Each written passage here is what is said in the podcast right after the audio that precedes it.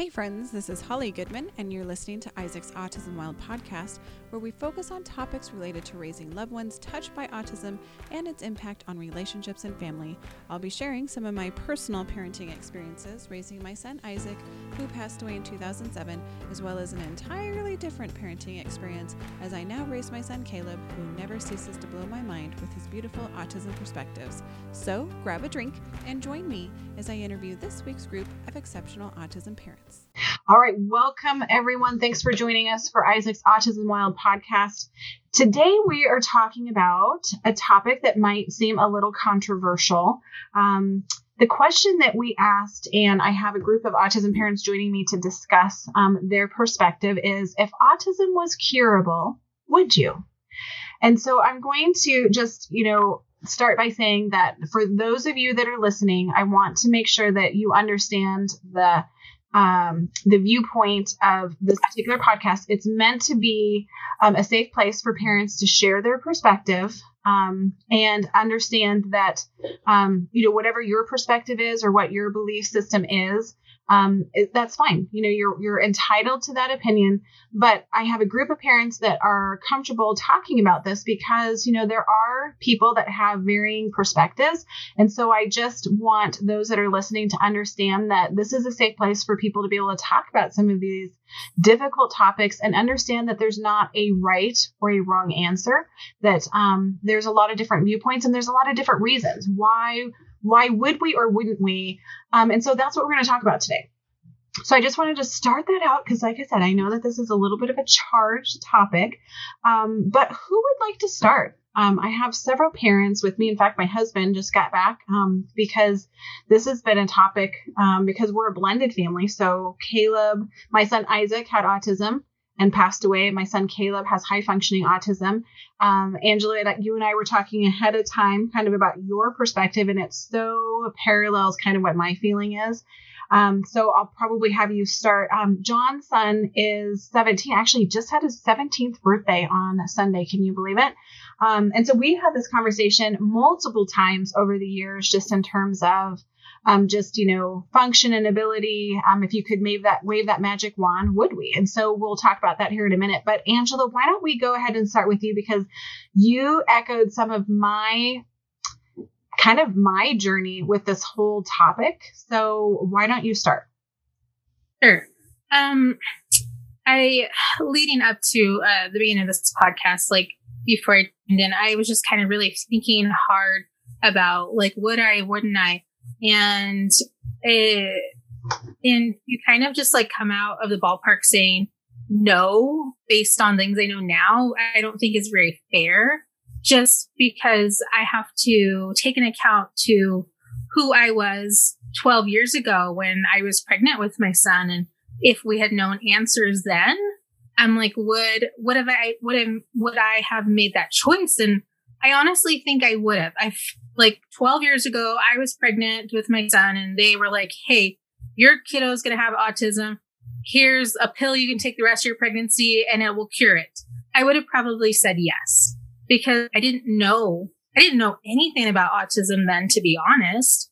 And, um, so just to kind of like think about who I was 12 years ago and those experiences and perspectives. But to kind of think of it now where he's 11 and a half and we're just kind of like, would we do it? Would we, would we cure it now? And it's just, I still haven't really had I don't even have an answer to be honest because it's like there's all these benefits. Yeah, would would we not struggle with IEPs every year? Probably. Probably not. And um, would we not struggle worrying about accommodations or worried about transitions or have all these worries that keep all of us up some nights? Um, but then you lose you lose the innocence that's just really held on forever with your kiddo. I mean, my son's 11 and a half and, um, he still wants to snuggle me and kiss me and he giggles at the silliest things and, uh, he still believes in Santa and the Tooth Fairy and the Easter Bunny. And I love all those things. And it's holding on to this gift of innocence that we don't get that often anymore. And so it's just, it's hard. I don't, I don't think I can have an answer for that now. Would I cure it now? I couldn't answer it, but I'm with you. I think it's, it, it's like the day and the struggle, um, in terms of like, you know, because I'm with you. Like with Isaac, when he was diagnosed, it was hard, it was scary. And to talk about what you were saying, you know, Isaac was diagnosed, gosh, he would be 17 so he was, um, so this was like 15 and a half years ago. Um, we didn't have social media. All we had were like books and of course, um, you know, like I hate to say it, but like the severe, the severe stories that are shared because like, you know, like you only, I only had Rain Man as a context and, you know, well, that didn't instill a lot of like happiness and like confidence in what our future was going to look like. Um, you know, so it was hard. Isaac was is, was more impacted and never um, developed language, and so it was so hard just trying to understand what his wants were and why, you know, you know he was upset and how to help him. You know, so you would have asked me all those years ago, if they would have said, "Yeah, here's the magic wand. Here's what you do," like hand me the wand. Yes, absolutely. Um, when Isaac passed away and I found out I was pregnant with Caleb, I went ahead and found out if we were having a boy or a girl because in my mind, if it was a girl, it's like, okay, maybe I can relax a little bit because if it's a boy, you know, there's a higher chance that this one might have autism too. And that scared me to death. But the thing about it was that was interesting about it is, is that, um, you know, knowing that we had a higher chance, we had genetic, we have a lot of genetic um, markers in on my ex-husband's side of the family. Um, never in a million years did it cross my mind to terminate the pregnancy because he could have had autism. You know what I'm saying? Like that never would have been, there's no way I would have done that. And so then, of course, you know, fast forward, Caleb's born. Things looked great for a while until he started, you know, um, some of the sensory stuff kicked in and and so he has he's more um high functioning in that he's conversational and but he has the struggles that he has is social. You know what i mean? The social and he is so much more aware of um it's so funny because I would have prayed and prayed and prayed that Kayla, that Isaac, I'm sorry, Isaac would have been high functioning. If we could just get him to the point where he can talk and he can be in general education, then, you know, we're going to be successful. And so now here I'm gifted with Caleb. And guess what? He is conversational and he is in general ed most of the day. And yet when I look at those two boys, it breaks my heart. And even with my husband who's sitting with me now, his son Cooper is the same age that Isaac would be had he not passed away. Um, and the thing about it is, is that, um, you know, John and I have debated this com- this topic a lot. Is that you know what is easier, you know, having a very profoundly affected kiddo with autism or having a high functioning kiddo with autism, and and so maybe this is where John, I'm going to have you jump in is that, you know, the question is, is that, you know, there are times I really, um, with Caleb, because it's so hard, he knows he's different. He knows he, you know, he wants to be invited to things and he wants to have friendships and he wants to, you know, like get married and have kids. And he, you know, has these great ideas for what he wants to do for a job. Um, none of which may actually amount to a ability to make money and live independently. Um,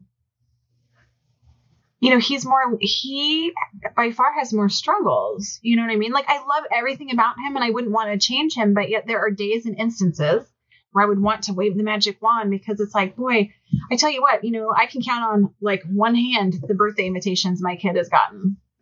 You know what I mean? The difference between Caleb and Cooper and my son Isaac is, is that Isaac and Cooper don't care. You know what I'm saying? And so to steal that, you know, so let's talk about Cooper for a second from your perspective, John. Well, with Cooper, you know, it's so he has become. It's like when you when you have a child, right? You you name them, they become the name, right? I mean, so we could have named Cooper a million other names, but he became Cooper. Yeah. And and the thing of it is, is that with the autism, Cooper, it became part of his life, and, and I don't think that I would ever want to change who he is.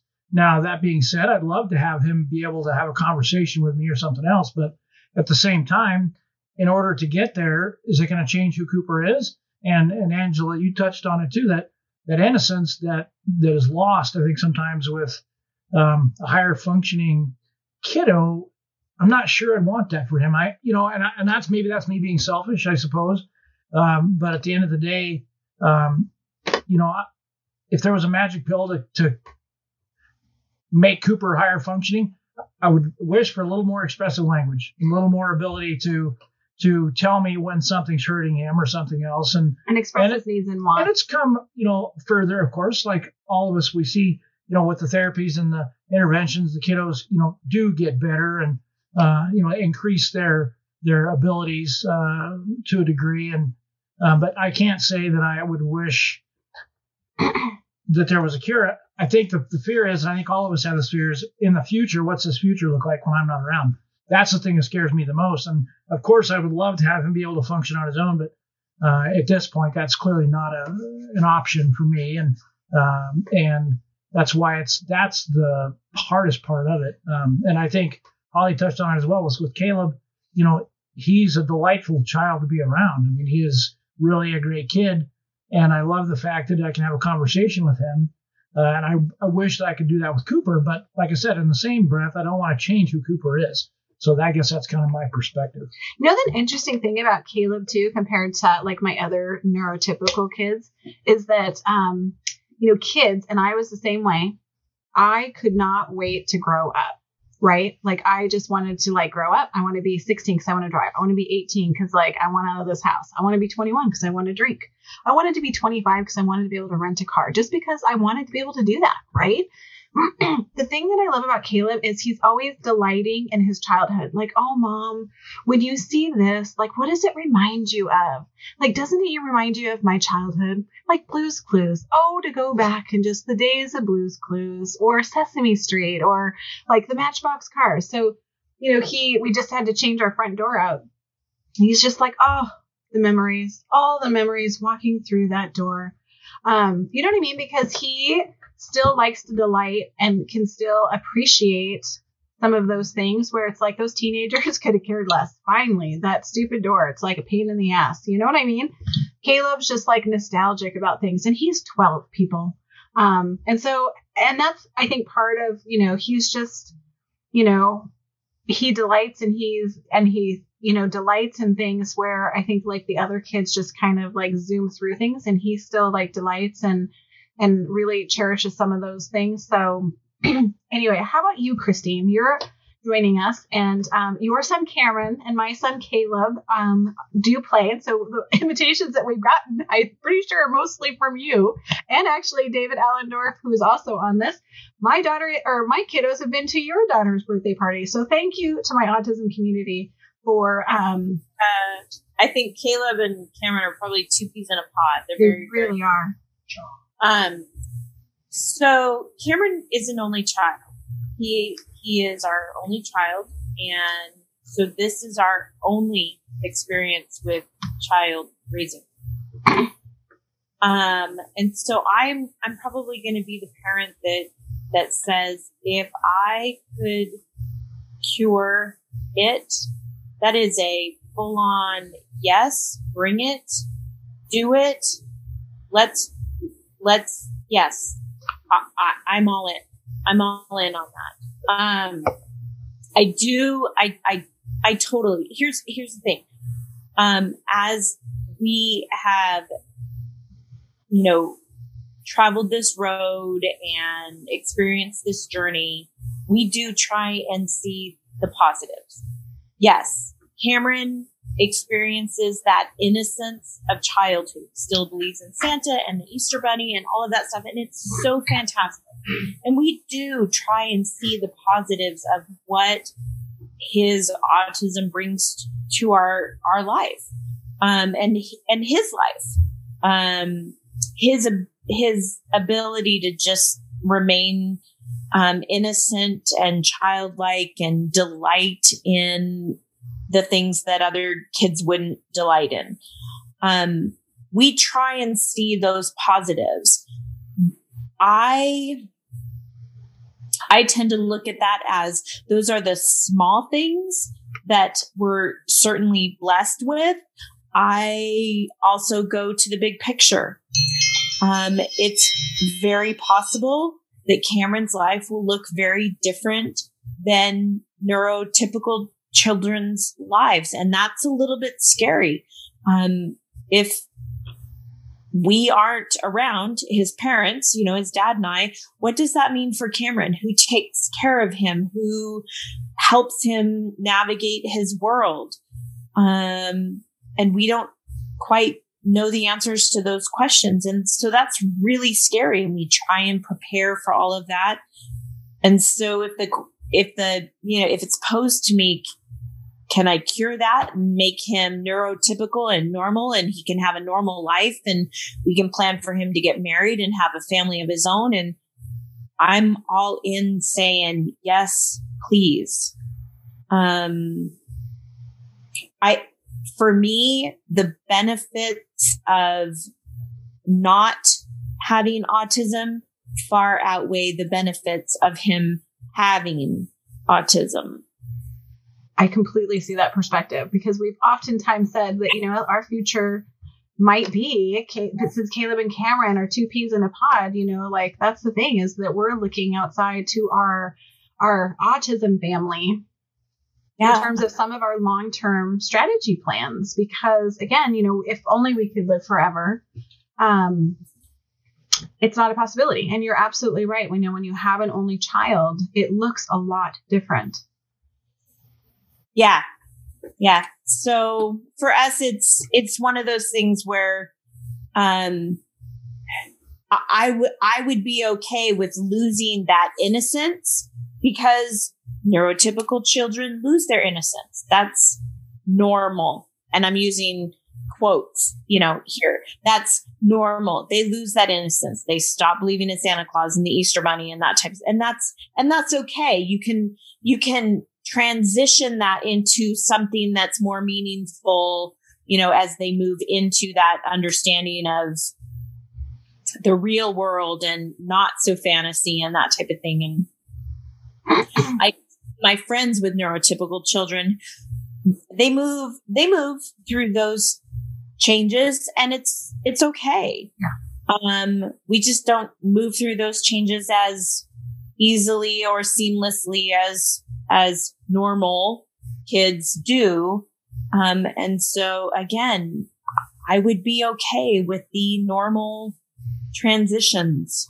You're absolutely right too, because one of the challenges we've had just so far has just also been, you know, bad influences and people that take advantage of Caleb. And the thing about it is, is that those are really difficult things to, you can plan for a lot. You know, you can teach them how to make friends. You can teach them he can get them connected to their friend circles. But you know that's the thing is it's really difficult to try and like wire in and tr- teach them how to um, predict and see you know unsavory people. And that's the thing is that you know would you trade one for the other? And you're right. I mean it's natural for everybody to grow up and say oh hey you know what? Like santa claus is not a real thing. And so right. i think you have a really good point there. David you're joining us um, where do you you fall in this particular debate? It's interesting in that somebody posted on Facebook tonight, just you know, um, going back to normal as we are with this whole COVID thing. What did you discover during your quarantine that changed your outlook on going back to normal? What I responded with was the fact that without work and everything else, being able to be around Morgan as much as I'm able to.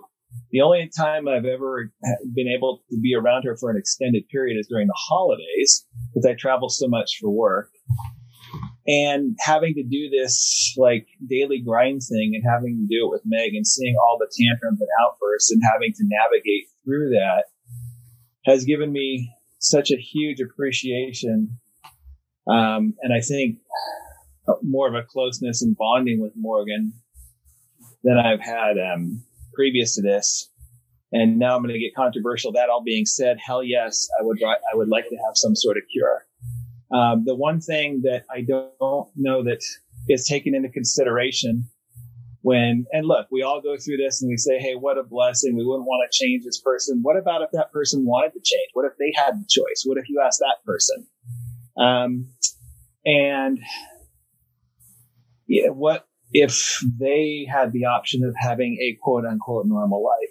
Would you still want to stay with something that's going to legitimately have struggles throughout the course of your life where you're going to have to be in the care of us and then other people as opposed to an independent life.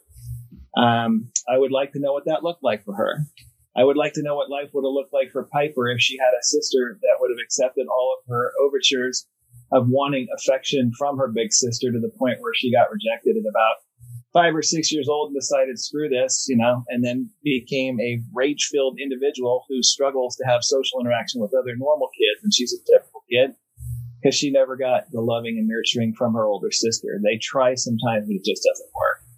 Um, so I understand that that is my perspective at this very moment as I sit here right now. Subject to change, sure. Um, but at the same time, you know, you know, I, I understand the wanting to hold on to the innocence. I mean, it, I've had to tell Piper, don't blow Santa Claus and the Easter Bunny for Morgan. Don't blow it for her. She's the younger one, and like, don't do it. Um, and I can't imagine Morgan any other way. I just want to know what her opinion would be on the subject. And I think it is interesting in that more recently she has come to terms with the fact, whereas if we had mentioned autism in front of her, she would hastily say, Hey, and try to derail the conversation. But within the past six months to a year, she has started to like look at old pictures because she likes to go down memory lane too. And like, was this before or after you guys found out? You know, this type of thing. We were just like sorting my sock drawer today because she wanted to see that. Oh, are those autism socks? Yes, they are, sweetie. Oh, those are cool. Like, so she is starting to get more of, you know, an acceptance of it herself. It's just, it's hard because, as you said, there is a sacrifice. I'd have to sacrifice the person I know and the person I love, but I would really want to see what that's like for her. Yeah. I think that's a really good point, just in terms of like personal perspective. I think you know it's interesting. Caleb um, loves to be on. He just is obsessed with the news and has been for a few years. You know, he's you know when Donald Trump became president, he was very infatuated with pre-existing medical conditions because he'd heard so much about it during the politics and you know so then he did his research on it well one of the things is when he was on a news you know, site on his iPad. I mean, we try really hard to keep the news away from him, but he still, it's amazing all the different places he can still access news. But he saw an article that was really offensive. I think it was around the time where Amazon was saying that they were going to pull all books and things about curing autism.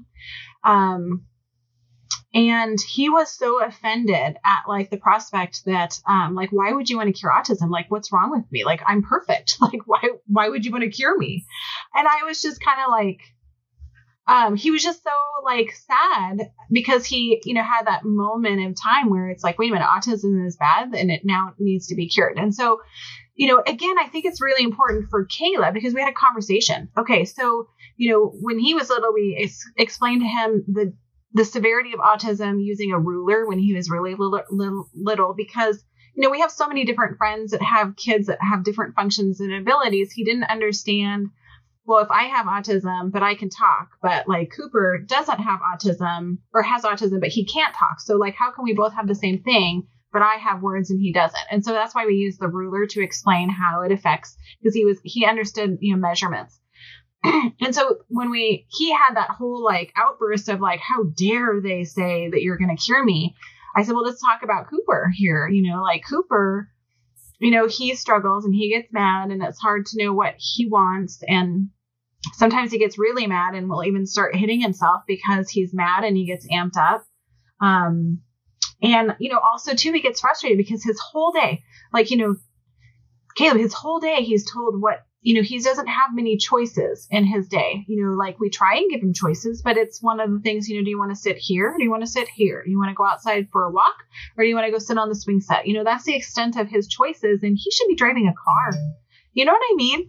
So for kids like Cooper, you know, can you understand that maybe autism isn't you know, like it's not like your autism. Your autism affects you in a different way, so you can love it and you're comfortable with who you are. But if Cooper were given that choice, do you think Cooper may want to have his autism affect him differently so that he could do the things that he wants to because he loves cars. He loves to tinker with cars. And I really feel like, um, you know, Cooper would be a race car driver if he could. Don't you think? Um, or definitely a mechanic because he loves tinkering around with it. And so I think that, um, I get a little um, bristly when, um, and this is just a parent perspective. And again, you know, this is my perspective as a person. I get a little offended when self advocates um, come down harshly on us parents. And when we're talking about, you know, like some of the challenges or even like, you know, if autism was curable, will you? Because you know, you if you're only looking at like Caleb was only looking at autism through the single lens of how he understands autism because it affects him in that one way. Um, and it wasn't until he started looking at some of his friends whose autism affects them in a different way for him to be able to understand that, you know what, it makes sense. If autism was curable for some people, maybe we should, like, it, wouldn't that be nice? You know what I'm saying? But we had to really lead him through the path, you know, that path of what that looks like. Christine, did you have? Well, well it's a spectrum. I mean, we know that autism is a spectrum disease, and so it obviously um, affects every individual very differently. And so the cure, any cure, you know, if, if this hypothetical cure would obviously affect every individual differently uh, across a, a, spectrum. I would, I would hope, um, you know, obviously if we are dreaming this dream of, um, a, a cure for autism, you know, for Cameron, I would I would want it to be um, his ability to have language. He has functional language, but social language is just so far beyond him. He's so much happier just being by himself than the stress of being with others. But yet, as a parent, I it, it just breaks my heart that he doesn't have friends and he doesn't um, engage with with peers um, in any meaningful way, which is, you know, if you extrapolate that in into his, you know, greater world, it's like he's alone, and that's sad. I want him to have other people, other meaningful people in his life besides me and his dad and um, and he doesn't have that. And I would want that to be different for him. If I could make that different for him, I would want that for him. Um, and so I just, yeah, I don't know what else I was going to say about that. No, other than, I, yeah. So I had a buddy I used to powerlift with, and he was a bipolar schizophrenic. Um, and he had a master's degree. He was a, a counselor. Um, and, you know, about the time that Cooper was probably, no, five or six, you know, I was kind of depressed about it because of the very things you mentioned. You know, the things he's not going to experience, the things he's not going to do. And he said, you know, he said, John, he said, one way to look at it is this kid has no condition on happiness. Everything you do as a social person is linked to something social in your happiness. Anytime you're a teenager, you're looking to see who's watching, what clothes you're wearing, all these social constraints that filter your happiness. You say Cooper doesn't have that. When Cooper's happy, he's happier than you'll ever know because you have no context in what happiness without a filter looks like. So at that point in my life, that was really profound to me because it gave me some strength to think, you know, Cooper can have a great life. Will he have a life like a typical person? No, he won't. But I'll never get the context for feeling the happiness that he has and the joy that he can have in his own way. So I guess in my mind, I think David touched on it. If I could, if he was informed enough to make a decision himself about red pill or blue pill, right? In in in the Matrix world, right? You know, do, do you want to do, do you want to kick this stuff to the side? Do you want to become typical, or would you like to stay as you are? right? So, you know, I think that that's the biggest thing is, you know, I don't think he could grasp what typical would be at this point, clearly in his life. But um, I think that that was some pretty interesting insight from the from that buddy of mine, and I think that uh, really at a at a very vulnerable time in my life, it gave me some hope and focus and kind of refocus my gave me a second wind, if you will. So, um, man, like I said, I don't know what the answer is here. I, I really don't. what I got out of this, John, is that uh, you definitely wanted to let everyone know that you can get power lifter. Very impressive. But um, you know what? Um, the thing is, for those that have issue, these things aren't mutually exclusive. No. Do we love them exactly how they are? Will we always love them exactly how they are? Absolutely. Um, but it's almost, you know, maybe somebody's going to bristle at this suggestion. I'm going to love my kid whether they're diabetic or not. Would I rather they not be diabetic? Absolutely. But are they going to be for the rest of their lives? Absolutely. Would I rather they not? I think that's be a cure? a great point. Absolutely. That is a great point. You're right. Like you love your children no matter what. But that doesn't necessarily mean, you know, like if you could take diabetes away, like, so that's the thing, I guess, that's a really interesting concept. You know, if we're applying other diagnoses like cystic fibrosis and diabetes and a variety of other conditions, if you could take that away, that would be socially acceptable. But when we're talking about that in the context of autism, you're right, it is very um, political and polarized in terms of, of having that conversation. So, David, that's a really good point. Yes. Yes. Angela, did you have Great something you wanted to throw in? Well, I, I just hearing other perspectives, I think is really refreshing too, because you know, I 20 minutes ago, uh, how I felt and um, what my um, perspective was has changed, and I think if you put it like cut and dry, like what is my kiddo going to be when I'm gone? Like, is he going to be able to be independent? Probably not. And if I can, if there was, you know, that magic wand to make him more independent and more, and I know that he is gonna, you know, launch himself out there into the world and, you know, have a family and do all the things, yeah, I'm gonna want that for him. And yeah, I can give up those little innocent pieces that he has now for that. Um, I mean, just David, like we're comparing it to diabetes. Uh, just if you can cure, cure diabetes, yeah, hell yeah, we're going to do that. So why can't we put those into the same sentence as hypothetically curing autism? Like, or even just kind of getting into their brains and seeing what they want, I think is equally as important. And, um, it's still like, it's still a weird thing to talk about, honestly. But, uh, but I think uh, that with us, we uh, we've had such a well-rounded approach to it, and if you just put it like cut and dry, like you know, if you can cure this disease, then you're going to do it. Cancer, diabetes, whatever. So why don't we want to do that for neurological disorders? Like, why does it? Why is it taboo? I completely agree. And what everybody values in life is different. You know, Christine, you were talking about how, you know, it, you know, we're such social people.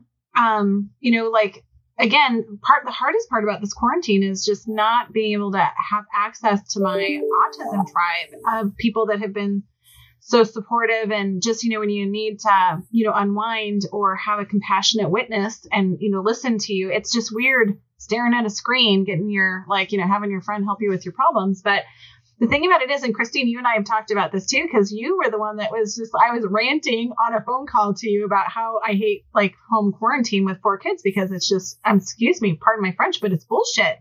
Um, and you were saying, you know, to be honest with you, it's actually like pretty awesome because you have Cameron and he is thriving because why? You have a very strict routine. He's not Yep. bombarded with all of that other stuff. I mean, Christine, what were some of the other things you were saying?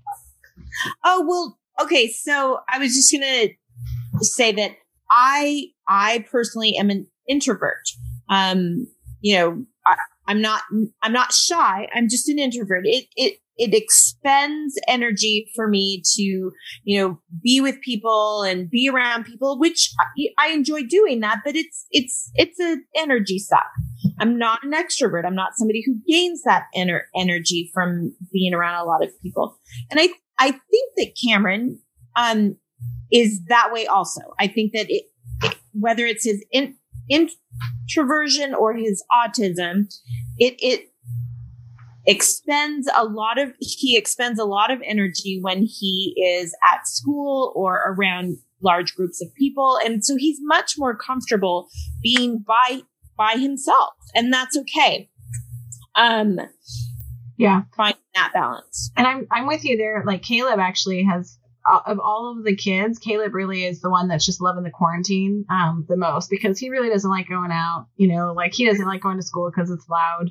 Um, Yeah. Not being forced to go to the grocery store with mom, awesome. You know what I'm saying? The funny thing, Yes. yesterday I was working out in the yard and he came out and he sat in, and I sometimes I've actually found a lot of um, love for weeding lately. And you want to know, it's not that I love weeding, but it's the only time my children will leave me alone because if they are looking for me, then I'm going to be like, hey, start weeding. And then they're like, poof. Like, you know what I mean? It's the only time, quiet time I have is when I'm weeding. But Caleb came out and he sat on one of the rocks next to me because we have a little like rock retaining wall. And he says, Mom, I just, I miss my, my cousin Braden. I just, I don't understand it. It's just, I just, I don't feel joy because, you know, like Braden's not around. And that was actually the first time I've actually heard him express the fact that he was actually feeling like socially like bummed out, you know, because he didn't have that outlet. And I was just kind of like, wow, that's cool. You know, it's his cousin. I mean, they're the same age and whatnot, but I was kind of like, okay, so it is there. You know what I mean? Um, he did, and I, and it was actually it was Mother's Day. I guess it was a couple days ago. But um, anyway, so I know it's in there. It's just that he, yeah, he really is just introverted, and as long as you know his world is there, and um, I will say like, um, you know, regressing a little bit back to talking about Isaac is that you know for so long, and Angela, you talked about this too.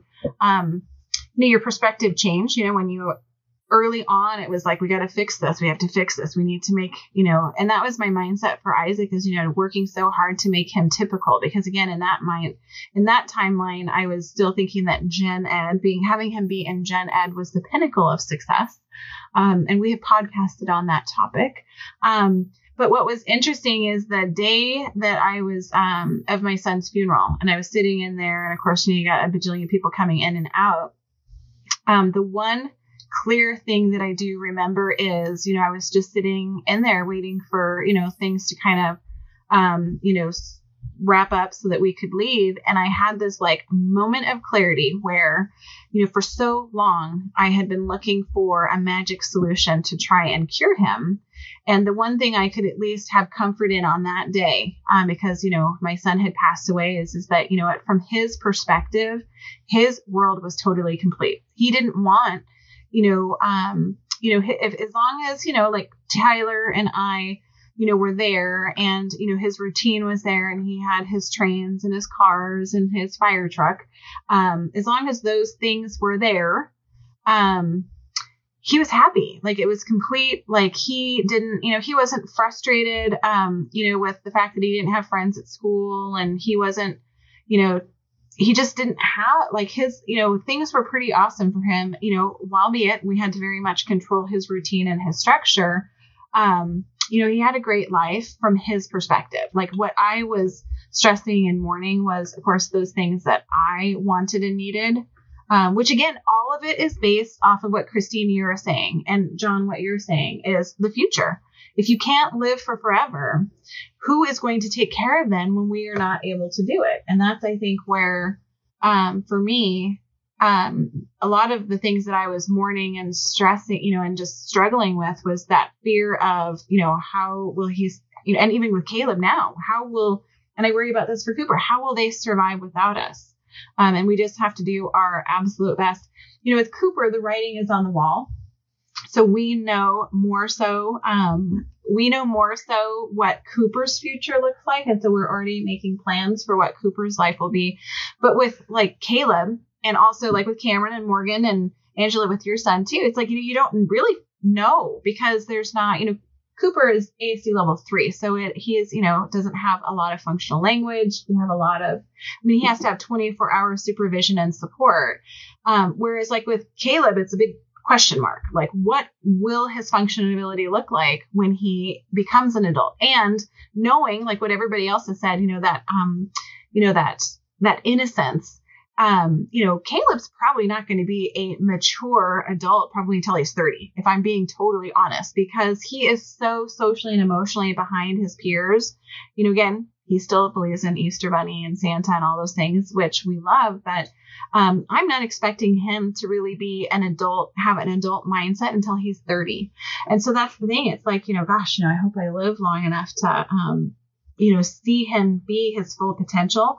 Um, and that's what just the big question mark is. So that's where I vacillate on that whole thing. If there was the magic pill or the magic wand and this is what we had to do, it's tough because, you know, again, all parents want to know. I mean, with all my kids, I want to know that they're going to be, you know, like able to take care of themselves. And that's, you know, the biggest fear. That's I can do the uh, flip side of my own uh, discussion here, Holly, which is, um, you know, as Andy had said, like Morgan is incapable of having anything other than a genuine reaction uh, to anything.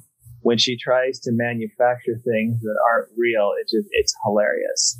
So, you know, my statement earlier was based on what I believe, you know, the course of action that would make her the happiest, but I don't know that her current course isn't the one that's going to make her the most happy either. In that, like, what if she goes down the road of learning how to do coding for her favorite video game, and that's all she wants to do for the rest of her life, and that will make her perfectly happy. She has also declared that, you know, someday she's going to have kids, which would require a partner. I don't know that she knows the full details on how to manufacture that kid. And I think once she found out, um, she would be by the entire suggestion of the whole thing, and the kids thing would be off the table. With that being said, as I make that discussion of, you know, wanting to find some sort of cure, is the cure version of her going to make her happier than the current version of her? I assume so, but I don't know if she stumbles across that thing. So as you said, there's there's just the unknown. So it just circles back to the point you made earlier. Nobody's here to petition which way is right or wrong, but just to kind of share ideas, um, which I think you know is the opposite of offensive, really. Um, it's really um, a situation where you take everything into account. Everybody's situation is different, and it's just it opens a dialogue, and that's all you need to do. That is so true because you know, David, on we don't have any of our families. Um, you know, John is the father of Cooper and he's significantly impacted by autism, but he's not, we don't have to medicate him or sedate him because of his behaviors. And so we're really, he is really a happy kid. He, he gets a little destructive and, but mostly it's because he likes tools and, um, he likes to tinker with things. And so in the process, things get damaged. Um, which is why I say that I think he would be a race car driver or at least a mechanic if that was, you know, if, if all things were, you know, like, um, a possibility. But you have to keep in mind too that you know uh, through the Isaac Foundation, I work with many many families whose kids have to be on some very high powered medication in order to keep them um, sedated. I mean, really, some of them are actual sedatives where it's like, you know, when things, when they get amped up, they have to onboard medication to sedate them to bring them back down because they become physically um, a danger to themselves and a danger to other people. And it becomes very, very difficult to even keep them safely in the family home. You know, another challenge that we have too is, is that, you know, when we can no longer keep them safely in the family home because of, um, you know, just behaviors, dangerous behaviors, um, it also then becomes very difficult to find um, outside home placements for them because you know, there is even a limit to what group homes can can manage safely um, and legally.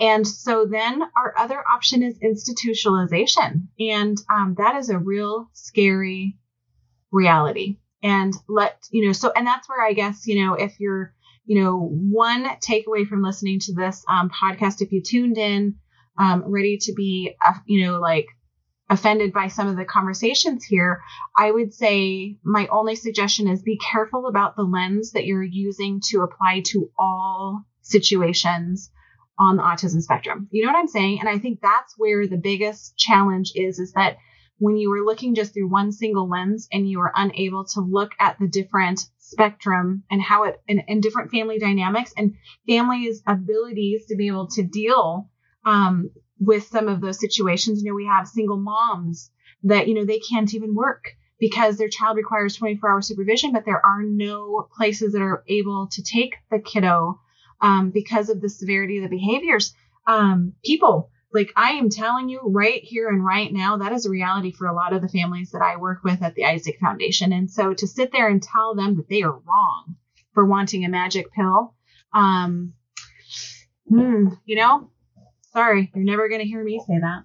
Well, I, I, had the pleasure of working with a guy who was on the spectrum, uh, and um, he had to take some medications. His his obsessive behaviors became worse. Some of his sensory issues became worse as he got older, and he started taking medication. Well, him taking the medication meant that he couldn't do the job, so he had to essentially retire from the fire service because of it. And you know, it was a conscious choice that he made um, because even he realized that he couldn't help himself, essentially, right? So here you have an, an individual who's intelligent enough to reason through these things and could make a choice about taking some of the issues he had because of his diagnosis and because of how he was, uh, and essentially had to pick a different career path. I mean, so in that instance, I guess you have, you know, a person who saw that he couldn't function, came to the realization. Was kind of sad when I'm sitting there with him, and uh, you know, he decided that, hey, you know what, um, they were they were thinking about letting him go because of some of the, the issues he was having, and and he uh, he made the ultimate decision, said, you know what, I'm going to be a danger to my crew, and I can't have that. We can't have that in this world. And so he made the ultimate sacrifice and up quitting. I mean, that's that's a that's a big thing, right? I mean, so he did choose to medicate himself to where he could deal with some of those those behaviors and some of those things. So, um, you know, I was just sitting here thinking about that, and uh, you know, he was he was talented in some aspects, and others he just couldn't handle. So, you know, it's I guess I don't know where I was going with that, but I mean, it was. Well, I think that's a really good point, you know, because you know Caleb, and I'm sure you guys can relate. Caleb has some strong, strong interests, um, but that doesn't necessarily mean that that is going to be a viable occupation for some of his obsessive interests. You know, like I just don't see Lego building being a productive, like you know, um, you know, job. Uh, you know, like buildings are not built out. Of, You know, he wants to go into engineering. Hmm. Well, unless we can make buildings out of Legos, I'm not quite sure how this is going to work. Uh, but you know, we actually did run into him, um, and he was happy. You know, he you know had found his his thing and found something that he, um, you know, he w- had a very strong obsessive interest in fire service. Um, but he was happy um, in terms of what he found after that. So um, anyway, but you're right. I mean, I, it would be interesting again to ask him that question whether or not there was a you know magic pill, you know, so that you could be able to do your dream job um, and do it safely. Would you do it? I mean, and that might be again, you know, just being careful about what filter we're using to analyze every situation. And self advocates, some would say absolutely, I would take a pill because I hate feeling like I'm different. And then there's some self advocates or um, those that are neurodiverse that love it. Like I said, Caleb loves it but I really had to sit him down and explain to him that, well, here's the situations where you might want to think about it. So I think it's really important to make sure that we can um, see the big picture. So I really like tackling these topics too, uh, Holly, because somebody said something recently that I really connected, which is like, who said that I wasn't supposed to be offended? Some of the most educational moments in my life was instances where I took offense to something because I didn't have the view of the person who was creating the offense. And then we were able to navigate through the discussion and they were able to present, you know, a, as you said, a view or a prism or, uh, you know, that I hadn't even considered or thought of. And all of a sudden my offense had to be reconsidered. And, you know, and so again, as you said before, this isn't the, in an abrasive tone. This is just a discussion. Uh, people who, you know, on a day to day basis, our, our opinions are probably going to change on these things. I mean, on a moment, yeah. we could have a warm fuzzy and she can come storming in here right now and I want to just shoot blue pill right into her, you know? I mean, you know. like I said, it depends on the day, depends on the circumstance. Like some days I'm like, oh, autism is so beautiful in this little perspective in this moment. And then there are other days where it's like, where's the pill? Oh, you know what I mean? Because again, you know, um, you know, we're all human. So did I leave anything out? Does everybody did everybody feel like we kind of covered some of those points that we wanted to make sure that we just put out there for those to think and ponder and consider when, you know, if you might be on one of those um, polar ends of this particular debate? Um, I think for um, me in particular, uh, this topic, it's so crazy to just think about because then I, I really go back and forth where am I saying yes? Am I being selfish? And that's, you know, we try not to be selfish. And so, and then we try to think about reasons why we want it and for their quality. But then we still, I think it's natural for us as parents just to be like, well, I don't want to make this choice selfishly. And then so, um, I think a lot for me and the reason why I'm not like, yes, magic blue pill or no is because I'm battling with am I is my choice being selfish or not? Oh. So I mean, and I'm okay with not having the answer.